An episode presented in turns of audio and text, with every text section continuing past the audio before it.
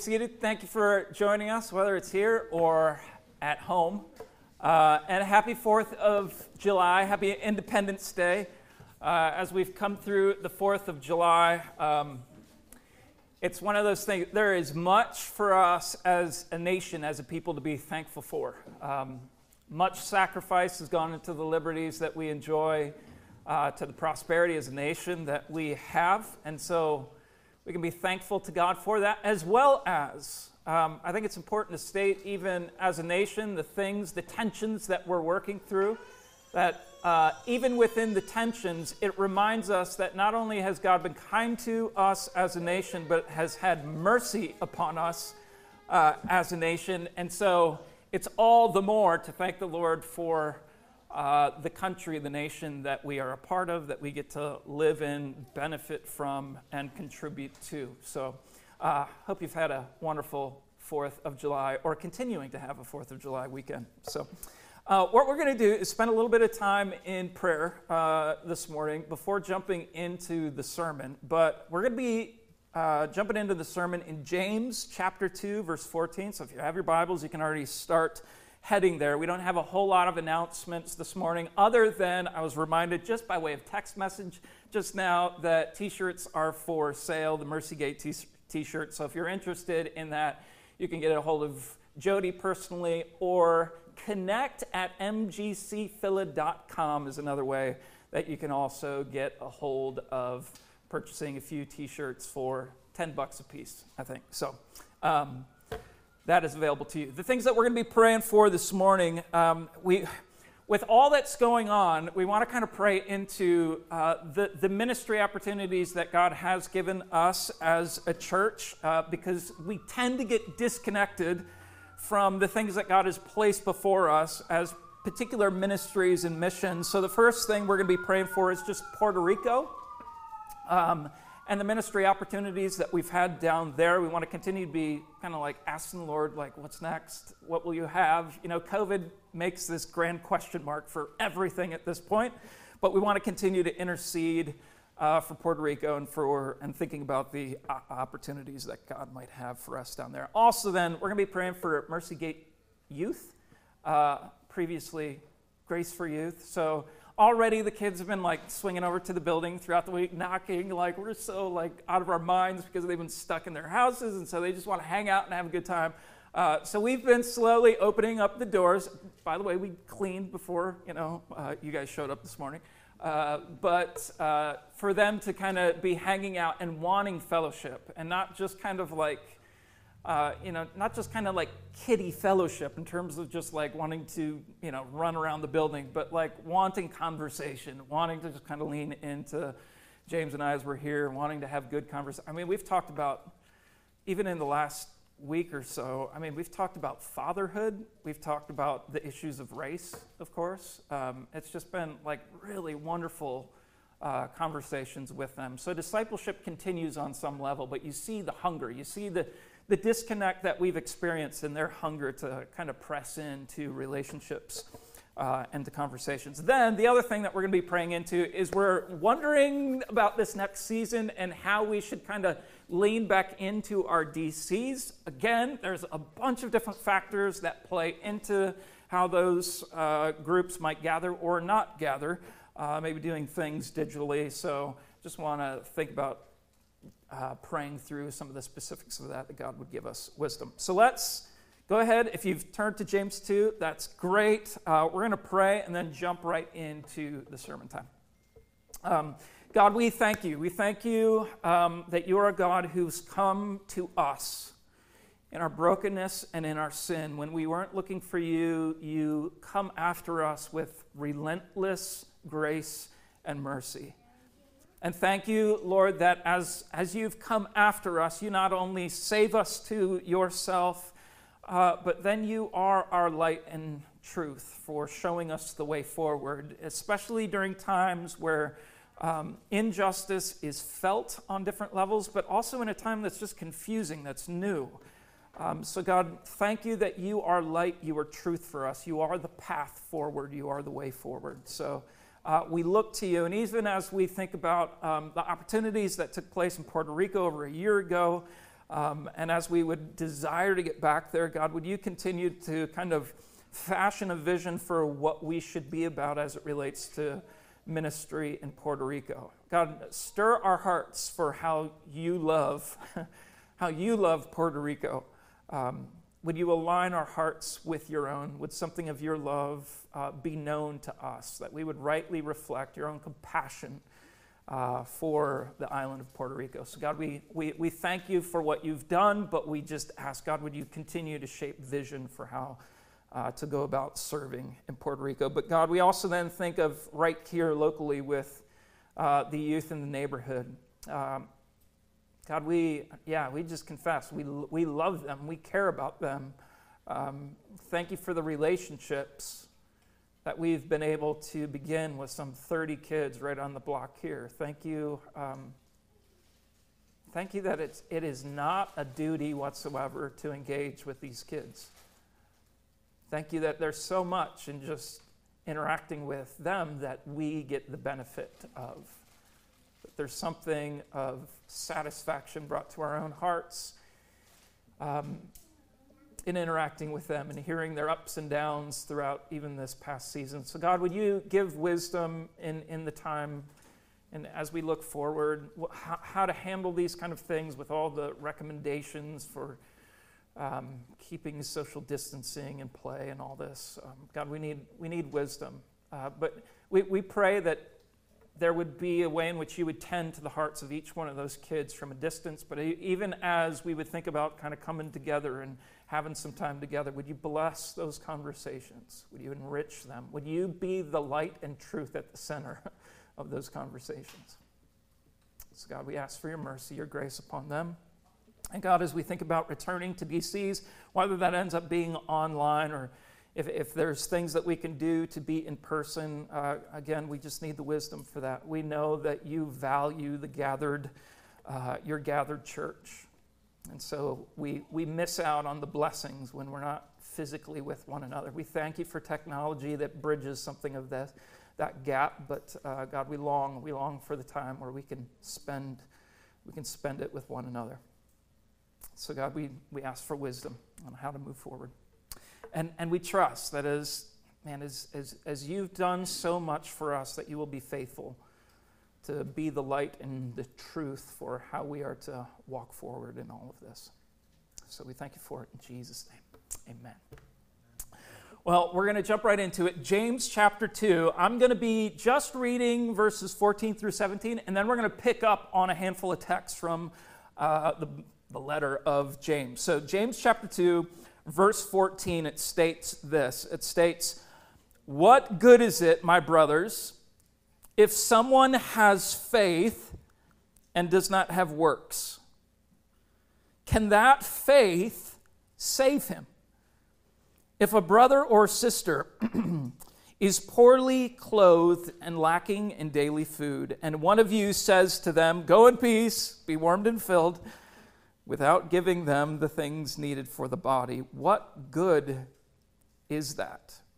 So, verse 17, also faith by itself, if it does not have works, is dead. So also, faith by itself, if it does not have works, is dead. The question that we're going to try to cover, and there's overlap from week to week, but the question that we're going to cover this morning is how can we do biblical justice? How can we actually do it? Now, again, within the last few weeks, there's not only overlap, but there's something of like a 30,000 foot view on all of this. We haven't really gotten down to the stuff that would probably make us uncomfortable in talking through issues of biblical justice. We're still kind of at that 30,000 view, right? We're getting the foundation work set. We're making sure that our eyes, even as the text was read from Psalm 43 and our call to worship, we're making sure that our eyes, first and foremost, are on Christ, who might be able to navigate us through the particulars of the injustices that we see represented in our own nation and culture today. We need to get the foundational view. We need to get our eyes on Christ. So it may seem as though, hey, we're just kind of skimming over the really uh, kind of uh, more uncomfortable issues. And, and it's not that. Perhaps in the next few weeks, we're going to actually be jumping into things that's going to make me comfortable to say, and it'll probably make you comfortable to, uncomfortable to hear. So we'll get there. Uh, but for now, we're still at 30,000 feet. How can we do biblical justice? And just briefly review we've defined biblical justice as making others' problems my problems. Right? Isn't that what Christ ultimately did upon the cross for us? He made our problem his own problem. And when it comes to biblical justice, that idea of making others' problems my problems has both a retributive as well as restorative kind of lens through which we go about doing that. So it does mean bringing justice to those who deserve justice, but it also has that idea of bringing restorative justice, helping the vulnerable uh, in their plight. Now, what James goes on to say, and this is startling, like you can't just sit back and just be like, well, uh, okay, yeah, we expect this from James because we're Christian and we know what James says faith without works is dead. Like, you can't just skim through that passage and not be struck with what he's actually saying. What James is actually saying in this text is that if you encounter someone who is vulnerable, and you don't do anything to meet their need. He's saying you're actually denying your faith. If not altogether, you don't have saving faith in the first place. That's a massive statement. If you don't have eyes for the vulnerable, and as they even come to you, as the text is saying, and, and, and say, Hey, I'm, I stand here in need, and you just look at them, be warmed and filled, keep going on your merry way, right? If you do that, you're denying faith in Christ. James is saying, You're not a believer.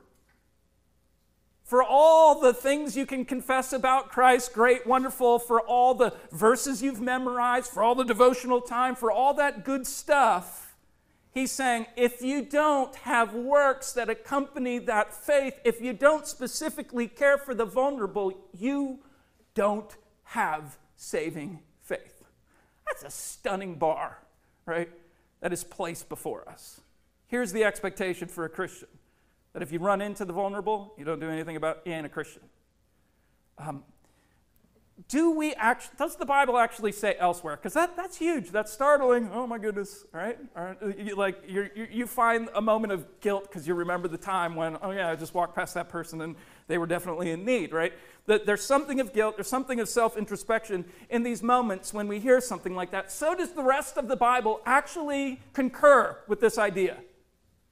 Does it actually agree? Well, yeah, just as we've seen in the Old Testament. Remember uh, Proverbs 14 31. Whoever oppresses a poor man insults his who? Remember? This is like the third time we've hit this text. right? Whoever oppresses a poor man insults his maker. So if you do wrong to the poor, God's saying you're doing wrong to me. But he who is generous to the needy honors his maker. As you're generous to the vulnerable, you're actually being generous to God. Right? The, the, the person who is vulnerable actually isn't the full point. Right? It, there's, there's a Godward dimension to this biblical justice. It's not just horizontal, it has incredible Godward view that says when I encounter someone in need and I care for them, I'm actually rendering that care to God Himself. I'm showing honor to Him. Jesus will pick up on this idea in the New Testament. We've referred to this a few times. Matthew 25, it's a stunning text. It's another one of these texts, just like James chapter 2, where Jesus talks about judgment day. There's going to come a day of judgment. And Jesus says, I'm going to divide the people to the right and to the left. It has nothing to do with political leanings, right? To the right and to the left. Those on the right, he, sa- he will say, when I was hungry, you gave me food. When I was thirsty, you gave me drink. Come into my fellowship, right? And then he will turn to those on the left And he will say, When I was hungry, you didn't feed me. When I was thirsty, you didn't give me drink. Depart from me. That's what Judgment Day will look like. The bar for whether or not you had saving faith, Jesus will say, Well, it's about how you cared for the vulnerable. This is massive. Judgment Day will work like James chapter 2, verses 14 and following. Your faith will be evaluated by its works, right? Because the vital signs of true saving faith, like if, if someone's alive, you know, they're going to have a pulse, right? Uh, they're going to be breathing. Similarly, the vital signs of faith is whether or not you're actually caring for the vulnerable. If you have a heart for them, if you see someone in need and they pass by, and, and, and you're actually doing something, you're actually demonstrating this saving faith. So, James is putting a massive kind of principle before us that if your faith does not have these kind of works, this awareness, this care for the vulnerable, then in fact you don't have saving faith. Tim Keller will say it this way, and I just I love the way he frames it. He says, he says, this text says that if you don't have a relationship with the poor, you don't have a relationship with God. Right? If you don't have a relationship with those who are vulnerable, then that proves you don't have a relationship with God. It's a stunning, stunning principle. Now, if you're a, if you're a skeptic, kind of watching in, maybe you're, you, you've jumped online and you've been following Mercy Gate Church, and who are these people and what are they about? And they keep talking about Jesus. What's going on here? Um, if you're hearing this, and you're a bit of a skeptic, or perhaps maybe you're one who you've been a part of a church and you've watched kind of religiosity happen and you're, you've kind of like pulled away. Um, here, here's what I would encourage you with is that there are radical inconsistencies within the church. The church has not done what James is encouraging the church to do.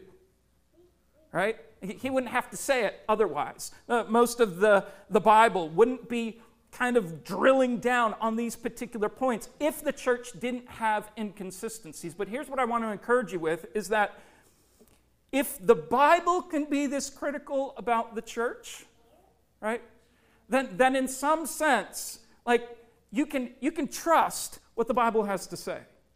Because the Bible, in some sense, carries your same criticism and actually wants to get down to the issues at hand, to the heart at hand, and actually do the unmining of the heart and actually bring about true change. So I would say the Bible is probably a bit more critical than you may be of the church when it comes down to it.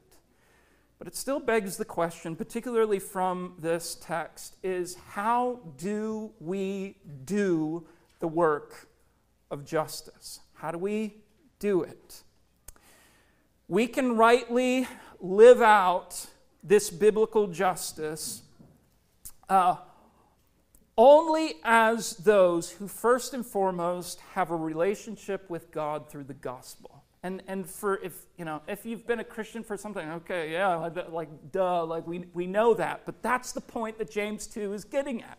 Like you need this vital relationship with God through the gospel. What is the gospel? The gospel is the good news that Jesus has won a relationship with God for us. And this relationship with God then is not achieved by us. It's not as though we go about doing all these good works in order to achieve a relationship with God. No, Christ has done everything, right? This relationship with God is not achieved, it is freely received.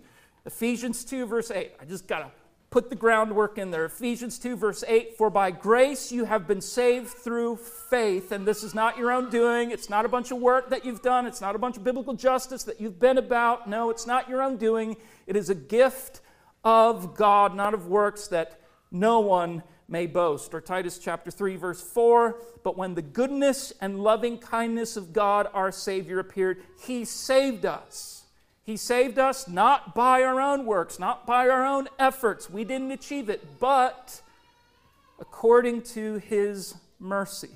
So, this relationship with God, the good news of the gospel is that it comes freely. It comes to us in our vulnerable state freely. So, what does it require of us? Nothing of good works, but everything in terms of bringing our own uh, admonition of our sin. We admit the fact that we're sinners. We bring nothing to the table of salvation but our own sinfulness. Even when it comes to our own sense of good works, like none of that is enough. And I, I know within our own culture, you ask someone on the street, Are you a good person? And most people, Yeah, I'm a good person. But most of the time, if we would go through kind of the Old Testament law and say, hey, are we really that good? We would actually come to find that we have failing after failing after failing, and still we think we're good. Which that goodness then is self righteousness. And it's coming to God saying, No, I don't, I don't have any good apart from you. My sin is brought to the table of your grace. That's the great exchange that's found in the gospel. 2 Corinthians chapter 5 verse 21. He who knew no sin became sin. That's what Jesus did. He became sin that we might become the righteousness of God. Uh, recently, I, I, heard Tim Keller tell uh, a story that he had come across. Um, and it's a story of like this old, broken down military vet, you know. So he's older in age, like the prime of his days, way gone. You know, here's this, this old military vet, and he's accused of a crime. And so here's this old man accused of a crime, but here come all these military police to go take him in, you know. And so as, as these big military police come in, you know, suddenly this old, you know, man sitting there immediately demands the honor and attention of those military guards. Suddenly they come in all, all big and brawn, and, and, and immediately, as Tim Keller says, they snap to attention. And it's the stunning moment of honor that's being recognized. And why? Well, here this old military vet hanging around his neck is the Congressional Medal of Honor, right? It's the medal that, that stopped these military men, where it was just this old military vet they're going to take in, but now they're interrupted in their work to give honor to whom honor is due. The medal hangs around his neck. The work has been done. This man deserves honor. He says in a very similar way what Jesus has done for us is he's stepped into the battlefield. And he's done all the heroic stuff. He's done all the sacrificial stuff. He's won all the medals. And really, what he does for us is take uh, off all of his accomplishments and he casts them on our neck. He covers our neck in his medals. Like we gain his honor, we gain his perfect accomplishment, although we are still old, broken down sinners. That's the gospel. The gospel is that Jesus takes our sin but gives us, he covers our neck in his honor so that Tim Keller says all of creation has to stand and salute, although you're still a broken down sinner. This is the gospel. This is the free grace of Jesus Christ granted to us. We stand in His honor. We stand in His righteousness. We stand in His benefits. It's the great exchange. He takes our sin but adorns us in his honor and in his glory. Now, you may sit back and you say, okay, why is this then so crucial for understanding how Christians should be about biblical justice? As we mentioned last week, at the core of Christianity, there is a cosmic act of undeserved mercy. If the gospel is this gift of free grace given to the undeserved sinner, then how can we not, as one who's received that undeserved mercy, then the medals hang around our neck, how can we not then be agents of mercy? How can't we now show care for the vulnerable when we ourselves, the basis of our relationship with God is built upon that principle that He came to me in my vulnerability?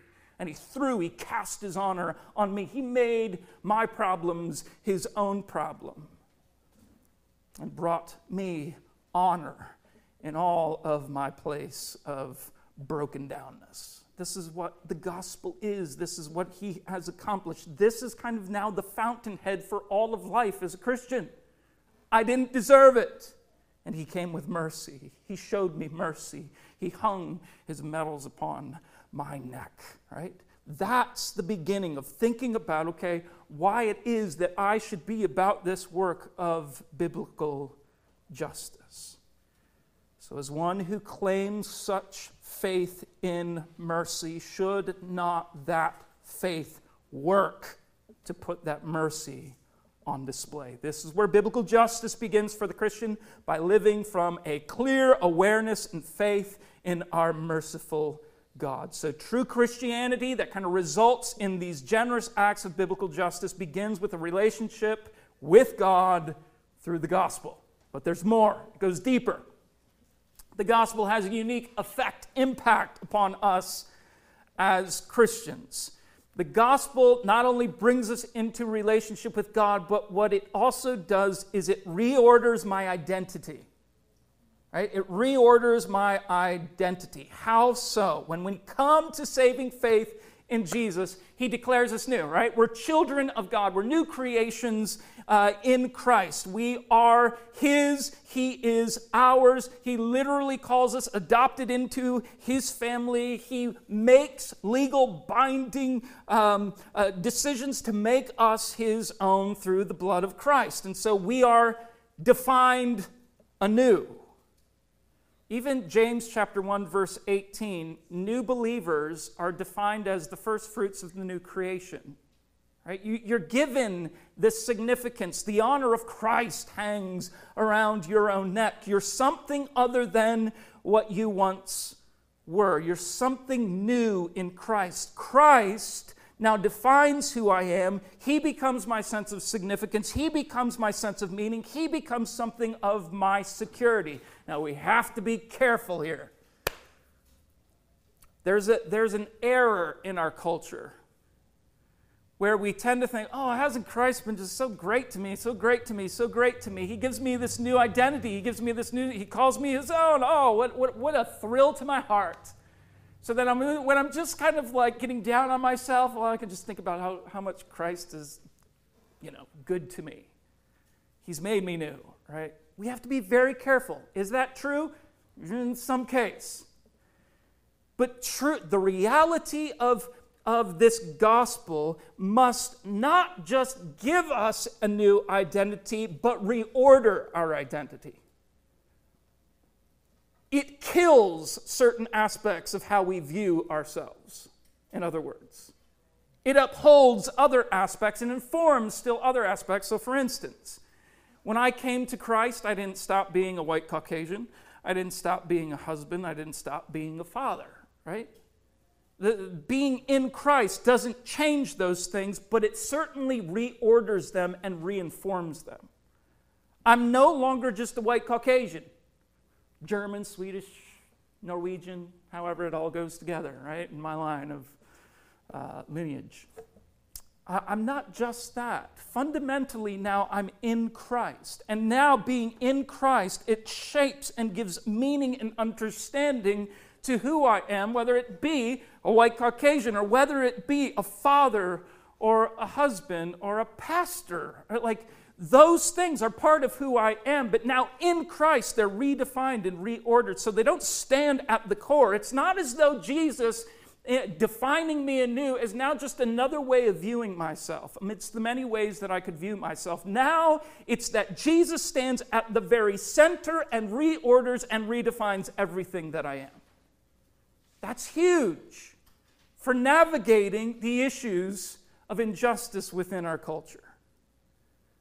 That is Psalm 43. That is the truth and light that we so desperately need in these kind of times where there's tensions all around, where no matter what you do or what you say, there, there's shame coming your direction, right? Either from the right or from the left. And so when it comes down to it, we must keep in view that Jesus reorders our identity. To, to make this brief, I got to kind of push a little bit. Uh, Augustine, he, he said it this way when it comes to this concept of our, our identity being reordered in Christ. He, he relates love to identity, right? And he says it this way. You got you to follow, or I'll, I'll lose you real quick. He says, He loves too little. He loves too little who loves everything together with God, but not for God's sake. Right? He loves too little. He, it, it's, it's a love that is diminished. It's a love that's not full. It's a love that really cannot stand. A love that loves God together with everything else in our life. Right? So I'm, I'm, I'm going to love Christ. Well, but then I'm going to love what I want to love, and I'm going to love here, and I'm going to love there, and I'm going to have all my loves on the shelf, and God is just going to be another one of the loves. He, Augustine is saying, no, that's not the way the gospel is intended to work. The gospel reorders everything so that God stands at the center of everything and informs then all aspects of my life, who I understand myself to be. And so, who I am in Christ must reorder everything else that I am. Right? God is not just another thing on the shelf of my loves or where I understand my identity coming from. No, he stands at the center and reorders everything else. So that when I come to faith in God, now I'm not just standing on my identity as a white Caucasian. I'm not just standing on my identity as a husband. I'm not just standing on my classism, whether I'm middle class or lower class or upper class. Those things aren't ultimate for my sense of significance. Christ is. This has massive impact for how we think about biblical justice. Look what James will say in chapter 1, verse 9. He takes this concept of the, of, of the gospel, reordering identity, and he says in chapter 1, verse 9, he says, Let the lowly, that's the vulnerable, that's the poor, that's the lower class, right? Let the lowly brother exalt or boast in his exaltation, right? And the rich in his humiliation, because like a flower of the grass, he will pass away. Let the lowly brother, let the lowly person in Christ actually think about how amazing uh, his seat with Christ is in the heaven, how high his place is in Christ, in other words. Let the lowly brother actually not place his identity in his classism that he's low, but let him actually recognize that in Christ, he's seated in the heavenly places with Christ.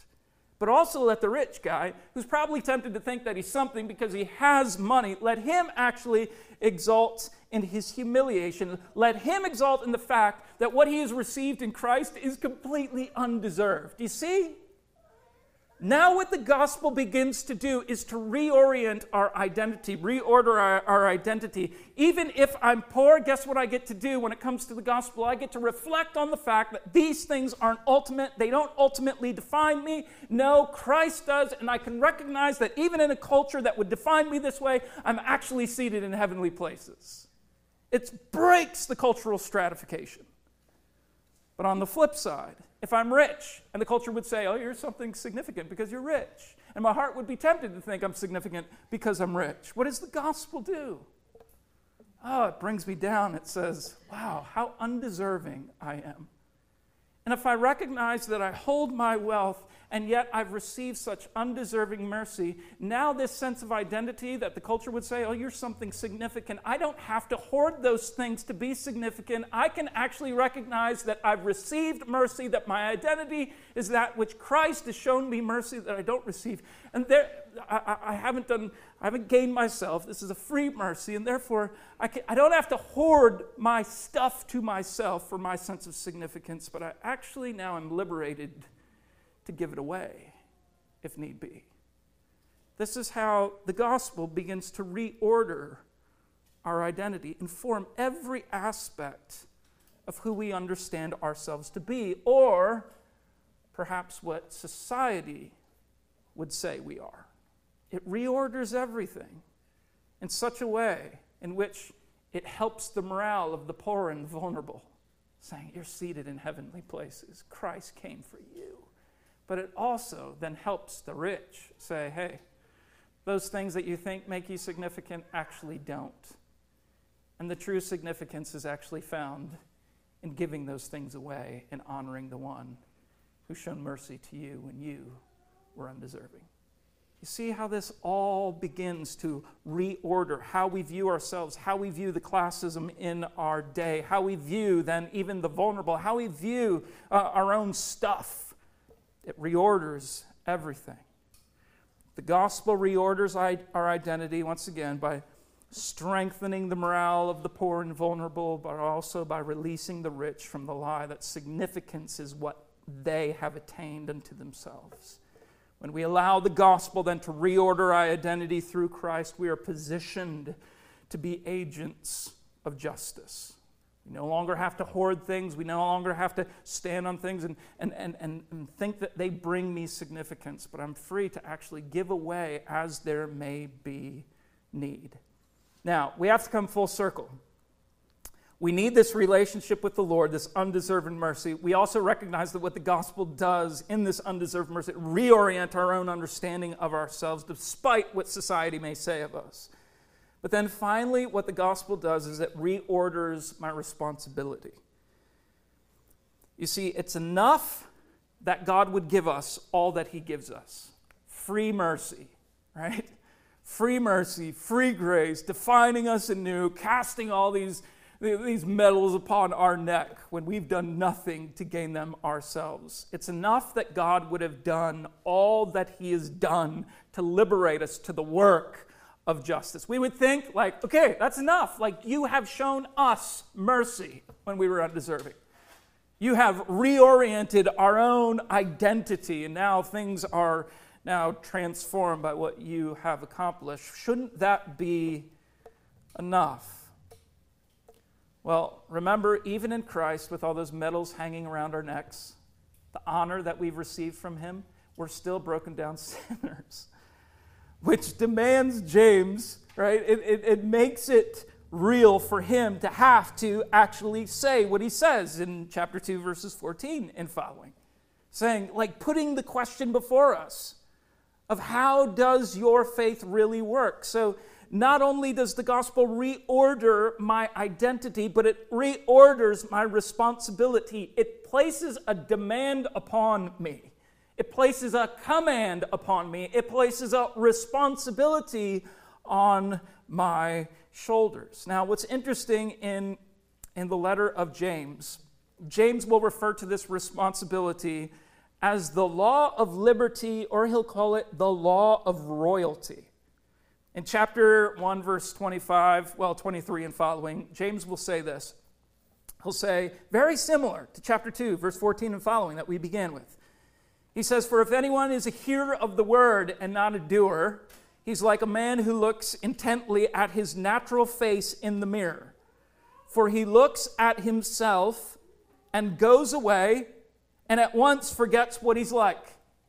In other words, you're still living like the broken down sinner that you are. You're not recognizing the medals that hang around your neck, the honor that Christ has shown you, the position that Christ is given you. He said, You, you look into this word and you forget actually who you are. For he looks at himself, verse 24, and goes away and at once forgets what he's like. But verse 25, the one who looks into the perfect law, the law of liberty and perseveres, being no hearer who forgets, but a doer who acts, he will be blessed in his doing.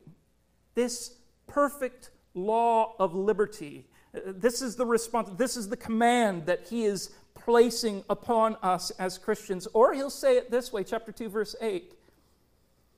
If you really fulfill the royal law, so he's speaking the, the law of liberty and now this law of royalty. If you really fulfill this royal law according to the scripture, you shall love the, your neighbor as yourself. You are doing well.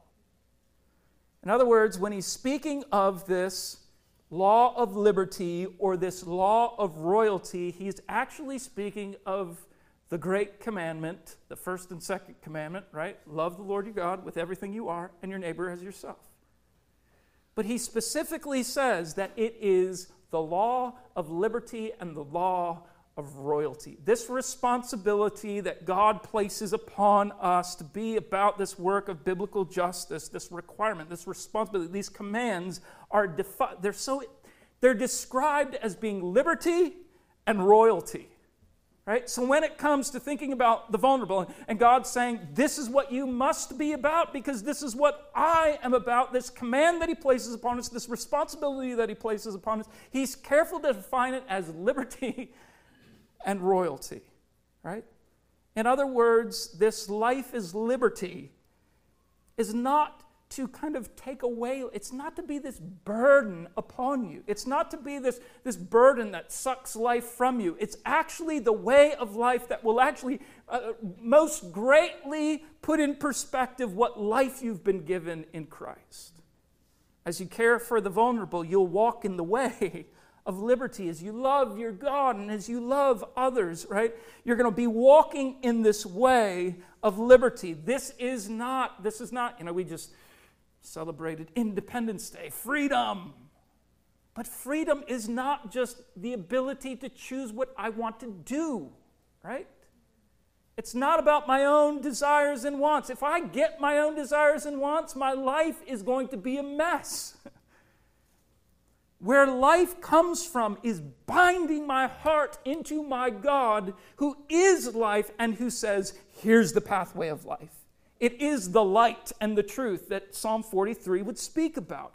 Christ is that liberty for us, and He says, This is the way, this is the pathway, this is how you go about actually living out the life that I've given you. Love your God and love your neighbor as yourself. He also then says, This is the law of royalty. In other words, it's directly from the throne of Christ himself. Remember where we began this series? Psalm 89, verse 14.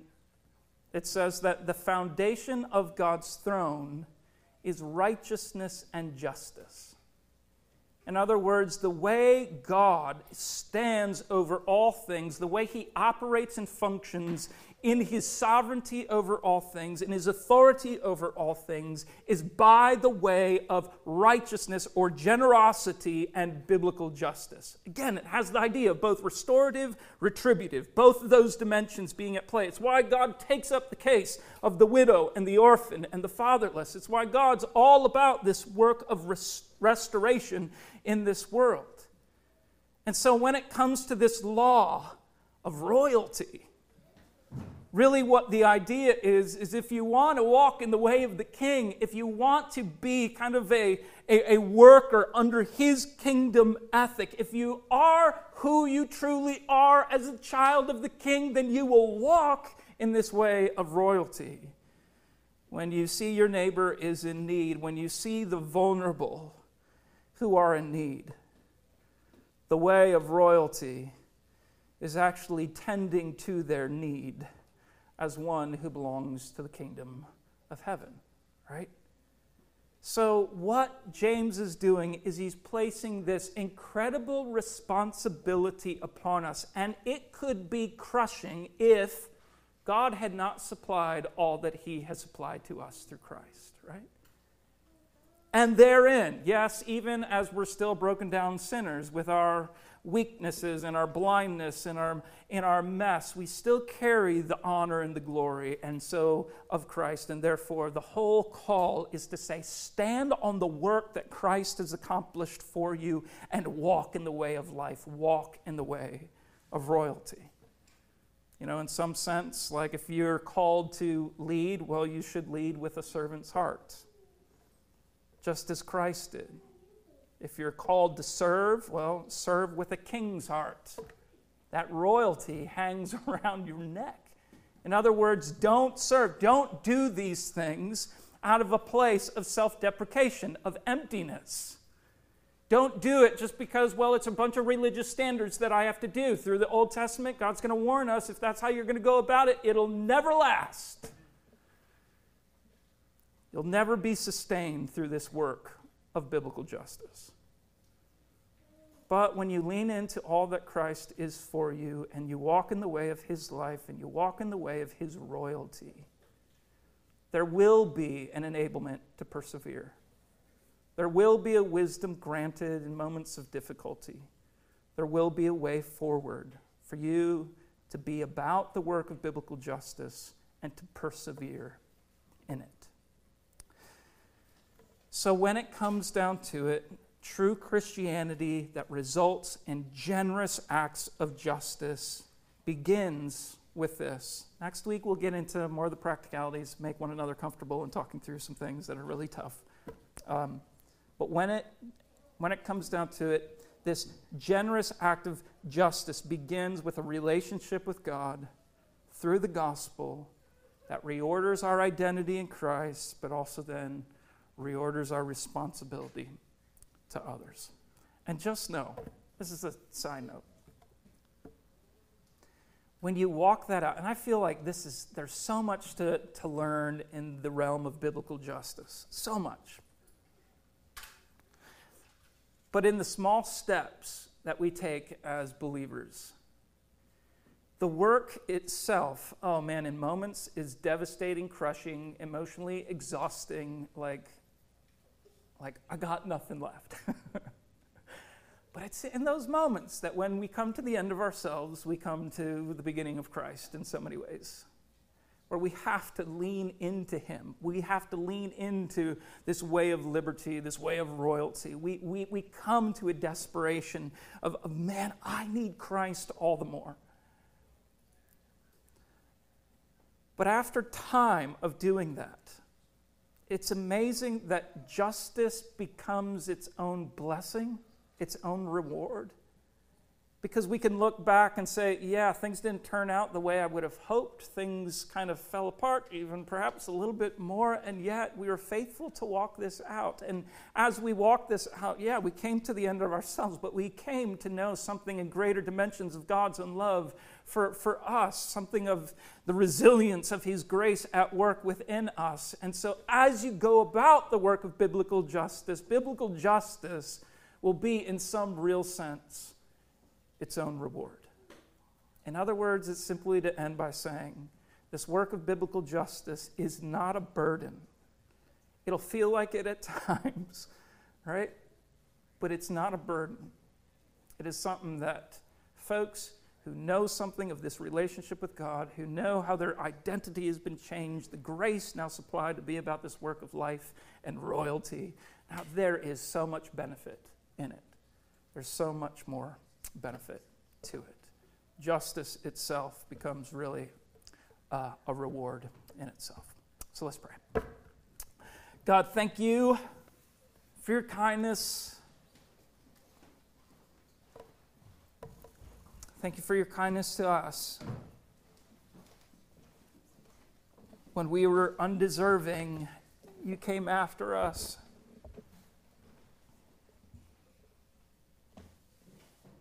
In a, in a time where we would be so tempted, we are so tempted, to just kind of take sides and kind of the social constructs of the day.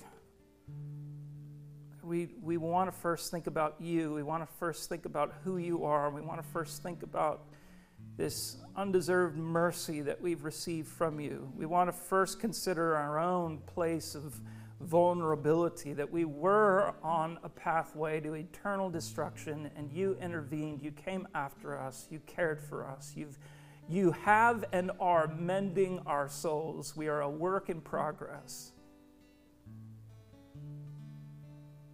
But what mercy we've come to know. So, God, give us, take us deeper into the wonders of your own mercy. And God, we do pray then that you would impress upon our hearts with wisdom, with something of your resilient grace, just how we can go about doing this work of biblical justice in the places that you have, have placed us, where the work that you've given to us, the relationships that you've given to us, the neighbors that you've placed us with, the, the city that we are a part of.